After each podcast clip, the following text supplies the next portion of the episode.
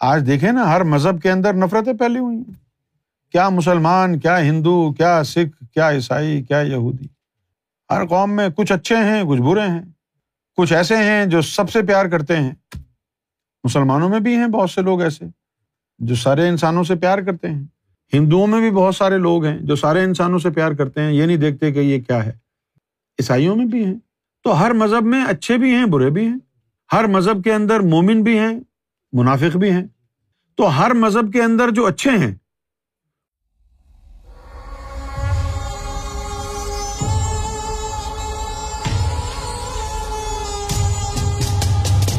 جن کے لیے اللہ نے امام مہدی کو بھیجنا ہے، وہی لوگ امام مہدی کے پاس آئیں گے۔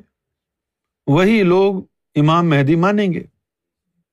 اور جن کو جہنم میں جانا ہے، وہ دجال کے پاس جائیں گے۔ اب جن کو اللہ نے جہنم میں بھیجنا ہے، ان سے کیوں منوائے گا؟ منوانا تو اس لیے ضروری ہے تاکہ ان کو فیض ہو اور اللہ تک پہنچے۔ اور جنہوں نے جانا ہی نہیں ہے اللہ تک، جنہوں نے جنت میں بھی نہیں جانا، جن کے مقدر میں جہنم لکھی ہوئی ہے، جن کی شخصیت میں جو ہے نفرتیں بھری ہوئی ہیں، جن کے دل میں انسانیت کی قدر نہیں ہے، جن کے دل میں ایک دوسرے کے لیے پیار نہیں ہے، وہ تو اسی دنیا کو جہنم بنا دیتے ہیں۔ آج دیکھیں نا، ہر مذہب کے اندر نفرتیں پھیلی ہوئی ہیں۔ کیا مسلمان، کیا ہندو، کیا سکھ، کیا عیسائی، کیا یہودی۔ ہر قوم میں کچھ اچھے ہیں، کچھ برے ہیں۔ کچھ ایسے ہیں جو سب سے پیار کرتے ہیں۔ مسلمانوں میں بھی ہیں بہت سے لوگ ایسے، جو سارے انسانوں سے پیار کرتے ہیں۔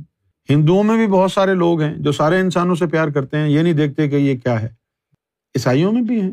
تو ہر مذہب میں اچھے بھی ہیں، برے بھی ہیں۔ ہر مذہب کے اندر مومن بھی ہیں منافق بھی ہیں۔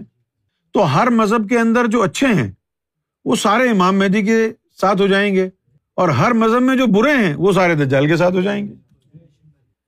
ماننا، ماننے کا فائدہ انہیں کو ہوگا نا جنہوں نے فیض لے کر اللہ والا بننا ہے۔ جہنمیوں نے اللہ والا بننا ہی نہیں ہے، تو وہ مان کے کیا کریں؟ گے ہاں جن کو اللہ تعالیٰ نے اپنی ذات سے جوڑنا ہے، ان کو وہ جو ہے، گدی سے پکڑ کے لے آئے گا امام مہدی کے پاس۔ چلو گے، تو ادھر کیا کر رہا ہے؟ تجھے تو یہاں سے ملے گا۔ وہ تو آئے ہی آئے۔ اور جو جہنمی ہے، نفرت والا ہے، وہ تو ادھر ہی جائے گا۔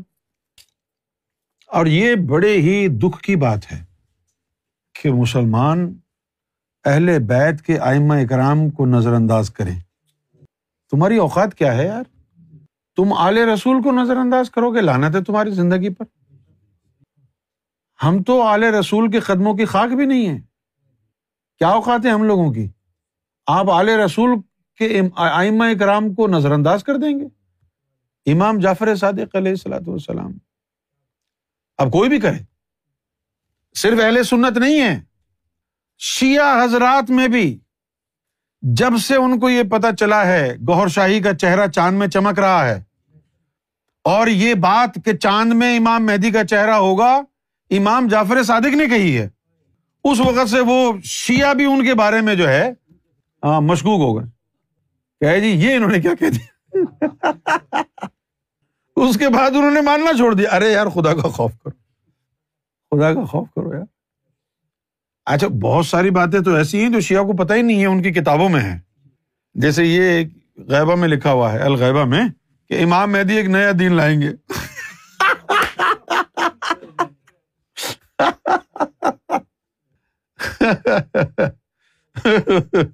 وہ تو نعرے لگا رہے اسلام کو زندہ کریں گے۔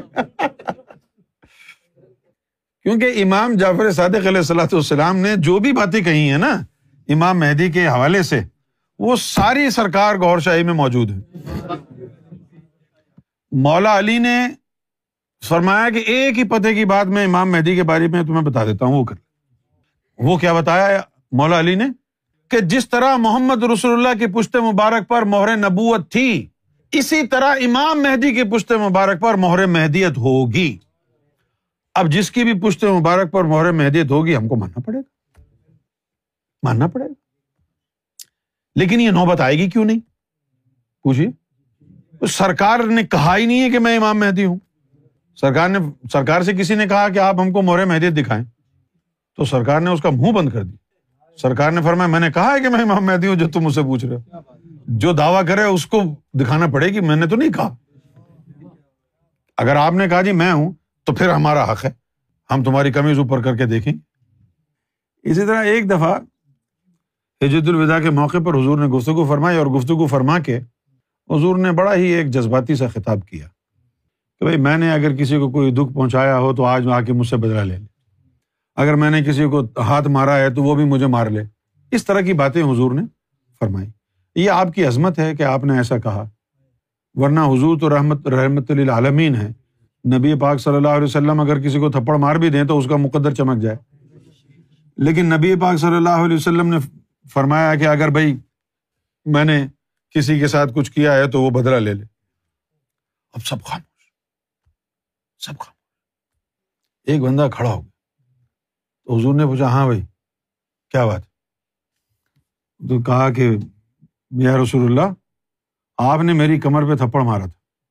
تو حضور نے کہا اچھا ٹھیک ہے، تو آ کے میری کمر پہ تو بھی تھپڑ مار لے۔ تو وہ آ گیا بھاگا بھاگا۔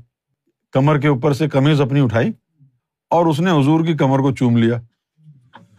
اس نے حضور کی کمر کو چوم لیا۔ تو حضور کہنے لگا یہ تو کیا کر رہا ہے؟ تو وہ کہنے لگا کہ آپ کی پشت پر جو مہر نبوت ہے، میں اسے چومنا چاہتا تھا۔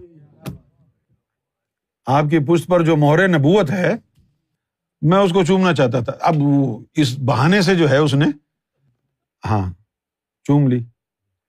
اب جو سرکار کی پشت مبارک پر مہر مہدیت ہے، تو وہ مہر مہدیت جو ہے، اس کے لیے جو ہے آپ کو کچھ سمجھنے کی ضرورت ہے پہلے۔ بھائی ایک تو یہ ہوتا ہے کہ جیسے آپ وہ جو ڈیزائن سا بنا ہوتا ہے، انک پیڈ کے اوپر رکھتے ہیں آپ۔ ٹھپا لگاتے ہیں۔ جیسے ویزا وغیرہ کے اسٹمپ ہوتی ہے نا اسٹمپ لگاتے ہیں۔ تو ایک تو یہ اسٹمپ ہوتی ہے۔ لوگوں کا یہ خیال رہا ہے کہ اگر مہر ہوگی تو وہ مستقل ہوگی اور وہیں رہے گی کمر پر۔ تو اس حساب سے سرکار کے ساتھ بھی یہ معاملات ہوئے کہ لوگوں نے چالاکی کے ساتھ زبردستی سرکار کی پشت مبارک پر مہر مہدیت تلاش کرنے کی کوشش کی کہ نظر آ جائے۔ ان کو نظر نہیں آئی۔ جب ان کو نظر نہیں آئی اچھا چوری چھپے کر رہے تھے نا وہ تو۔ جب ان کو نظر نہیں آئی تو ان کا ایمان ڈاما ڈول ہونے لگا۔ ہم نے تو نہیں دیکھی۔ لیکن اگر وہ پوچھ لیتے اور ان کو پھر یہ بتایا جاتا کہ مہر جو ہے، ہر وقت نمایاں نہیں ہوتی کھال میں کھدی ہوئی نہیں ہوتی، وہ جب چاہتے ہیں تو نسوں سے ابھرتے ہیں الفاظ۔ وہ کھال میں کھدی ہوئی مہر نہیں ہوتی جو ہر وقت رہے، ہر وقت نہیں ہوتی وہ۔ جب کوئی خاص وقت ہوتا ہے یا چاہیں، تو پھر وہ نسوں سے ابھرتی ہے اور اس میں سے نور کی شوائیں نکلتی ہیں اور اس میں سے خوشبو پھوٹتی ہے۔ اچھا یہ بات میں نے پہلے نہیں بتائی، آج بتاتا ہوں۔ وہ جو مہر مہدیت ہے ہاں سرکار گور شاہی کی پشت مبارک پر جو مہر مہدیت ہے، اب کچھ ایسا ہوا ہے کہ وہ مہر مہدیت والی چاند کے اوپر لگ گئی ہے۔ وہاں بھی آپ کو جیسی وہاں ابھرتی ہے، ویسی ہی وہ چاند پر نظر آئے گی۔ جیسے نسوں سے لکھی ہوئی لکھائی۔ یہ دیکھیں سامنے لکھا ہوا ہے مہدی۔ مہدی لکھا ہوا ہے، اس کے اوپر وہ بھی لکھا ہے، لیکن وہ آدھا رہ گیا ابھی۔ الرا بھی لکھا ہے اس پہ۔ لیکن صرف الف اور را ہے، وہ لام جو ہے نا، وہ ابھی مکمل نہیں ہوا ہے۔ دو چار دن میں ہو جائے گا۔ اچھا وہ مہدی اس طریقے سے لکھا ہوا ہے کہ اگر وہ یہ نہ دیکھیں تو محمد لگتا ہے۔ اور وہ جو چھوٹی یہ ہے وہ یہ رخ اشارہ کر رہی ہے سرکار کی ریش مبارک کی طرف سے کہ یہ ہے۔ وہ جو یہ ہے، وہ میں ہے دی نظر آ رہا ہے۔ تو پشت مبارک پر بھی اسی طریقے سے نسوں سے ابھرا ہوا ہے یہ۔ یہ وہ لکھا ہوا ہے جو سرکار کے پشت پر ہے، نسوں سے۔ امام جعفر صادق نے جو باتیں کہی ہیں امام مہدی کے حوالے سے، وہ تو بڑی خطرناک ہے اور اتنی ایکوریٹ ہیں کہ آدمی جو ہے وہ خود ڈسبلیو کا شکار ہو جاتا ہے۔ اتنی ایکوریٹ یعنی آپ دیکھیں کہ امام جعفر صادق علیہ السلاۃ والسلام نے فرمایا کہ امام مہدی کا بیٹا ہوگا۔ وہ امام مہدی کو جھٹلائے گا۔ امام مہدی پر ہتھیار اٹھائے گا۔ تو میرے اہل تشیع بھائیوں اگر امام عسکری کی بات کر رہے ہو، تو وہ کیسی اہل بیت ہوگی؟ جو امام مہدی کے اوپر ان کی اولاد اٹھائے گی۔ ہتھیار۔ پھر امام جعفر صادق نے یہ لکھا ہے کہ امام مہدی کے گھر والے ان کی مخالفت کریں گے۔ او ان کے گھر والے کون ہیں؟ جن کو تم امام مہدی کہہ رہے ہو۔ ان کے گھر والے تو امام حسن عسکری ہیں۔ کیا وہ امام مہدی کی مخالفت کریں گے؟ تو پھر امام مہدی وہ نہیں ہے نا جو تم سمجھ رہے ہو۔ اب یہ باتیں تو ساری سرکار پہ فٹ ہوتی ہیں نا۔ پھر انہوں نے یہ بھی لکھا کہ امام مہدی کے گھر والے مخالفت کیوں کریں گے؟ تو امام جعفر صادق نے فرمایا، پیٹ کی طرف اشارہ کیا کہ جان جانے کے خوف کی وجہ سے وہ مکر جائیں گے، مخالفت کریں گے۔ تو کیا تم سمجھتے ہو کہ امام حسن العسکری جان جانے کے خوف سے امام مہدی کو جھٹلائیں گے؟ تو پھر کیوں کہہ رہے ہو کہ ان کا بیٹا امام مہدی ہے؟ یہ ساری باتیں امام جعفر صادق سے جو ہے، ان کی پورا عقیدہ غلط ثابت ہو جاتا ہے مرتبہ مہدی کے حوالے سے۔ ظاہر اب انہوں نے کیا کرنا ہے؟ اگر حق کو ماننا ہے تو اپنا عقیدہ چھوڑنا پڑے گا۔ اور اگر اپنی انانیت کو ہاتھوں میں لینا ہے تو پھر امام جعفر صادق کو چھوڑنا پڑے گا۔ کیونکہ امام جعفر صادق نے جو کچھ کہا ہے، وہ سو فیصد نہیں، ایک ہزار فیصد سرکار پہ فٹ ہوتا ہے۔ اور پھر بھائی، بات یہ ہے میرے اہل تشیع بھائی جن سے میں مخاطب ہوں، کہ جو امام جعفر صادق نے یہ فرمایا کہ وہ اللہ کا دین لائیں گے، نئی کتاب لائیں گے، نئی سنت لائیں گے، وہ نئی کتاب کدھر ہے؟ انہوں نے لکھا امام جعفر صادق نے، یا تو ان کی حدیث کو جھٹلا دو۔ اہل سنت نے تو ماشاء اللہ جھٹلا دیا ہے، اور ان کو تو جھٹلانا ہی تھا کیوں تھے وہ تو جہنم کے کتے ہو چکے ہیں نا۔ ان کے اوپر تو لانت ہے۔ پوچھو کیوں ہے؟ وہ یار، اہل سنت وال جماعت ایک طرف تو یہ کہتی ہے کہ ہاں بھائی، ہم مولا علی کو مانتے ہیں، ان کی ولایت کو بھی مانتے ہیں، اہل بیت کو بھی مانتے ہیں۔ اور جب مولا علی کو بھی مانتے ہو اعلی رسول کو بھی مانتے ہو، سب کا ادب بھی کرنے کا دعویٰ کرتے ہو، تو پھر امیر معاویہ کے اوپر کف لسان کیوں لاتے ہو؟ یہاں ہو گئی نا بات؟ یہاں سے مارے گئے؟ ہمارا تو موقف بالکل صاف ہے۔ جب محمد رسول اللہ نے حضرت علی کو ہمارا مولا بنایا ہے، تو جو مولا علی کو برا کہے گا، ہم تو اس کو مسلمان کیا انسان بھی نہیں سمجھتے، تم تو صحابی کہہ رہے ہو۔ ہمارے نزدیک تو وہ جو ہے، مرتد ہے۔ مولا علی کو گالی دینے والا مسلمان کیسے ہو سکتا ہے؟ وہ تو مردود ہے۔ خاص طور پر جب نبی کریم صلی اللہ علیہ وآلہ وسلم نے اپنی زبان مبارک سے یہ فرمایا ہو کہ جس نے مجھے، جس نے علی کو گالی دی، اس نے مجھے گالی دی۔ یہ حدیث مبارکہ ہے۔ تو وہ کتابیں بھری ہوئی ہیں۔ مسجدوں میں جمعے کے دن جا کے امیر معاویہ تلوار کے زور پہ خطیبوں کو کہتا تھا، علی کو گالی دو۔ گالیاں دلواتا تھا۔ بھری پڑی ہیں کتابیں۔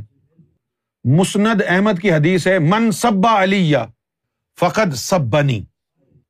من سبا علی جس نے علی کو گالی دی فقط سب بنی اس نے صرف مجھے گالی دی۔ اب اگر اہل سنت وال جماعت اپنے نبی کو گالی گوارا کر کے پھر بھی امیر معاویہ کو صحابی کہنے کے لیے بزد ہیں، تو لانا تھے تمہارے ایمان پر۔ تمہارے نبی کو کوئی گالی دے رہا ہے اور تم پھر بھی اس بندے کو صحابی کہو گے؟ ہم تو نہیں کر سکتے ایسا۔ ہم تو لانت بھیجتے ہیں ایسے لوگوں پر۔ ہم تو نہیں مانتے ایسے بندے کو صحابی یا مسلمان۔ یہ تو کافروں سے بھی بدتر ہو گیا۔ جس نے علی کو گالی دی، یہ حدیث ہے، جس نے علی کو گالی دی، اس نے مجھے گالی دی۔ ایک اور بھی حدیث ہے۔ وہ حدیث کیا ہے؟ حضور نبی کریم صلی اللہ علیہ وآلہ وسلم کا ارشاد گرامی ہے کہ اللہ نے علی کو اسی نور سے بنایا جس نور سے مجھے بنایا۔ اللہ نے علی کو اس نور سے بنایا جس نور سے مجھ محمد کو بنایا۔ اس لیے حضور نے فرمایا کہ علی میرا بھائی ہے۔ اس لیے نہیں فرمایا کہ وہ ابو طالب کا بیٹا ہے، اس لیے میرا بھائی ہے۔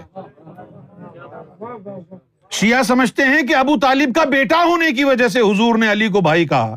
نہیں، محمد رسول اللہ نے علی کو بھائی اس لیے کہا کہ اللہ نے علی کو اسی نور سے بنایا۔ جس نور سے محمد رسول اللہ کو بنایا تھا اس لیے بھائی کا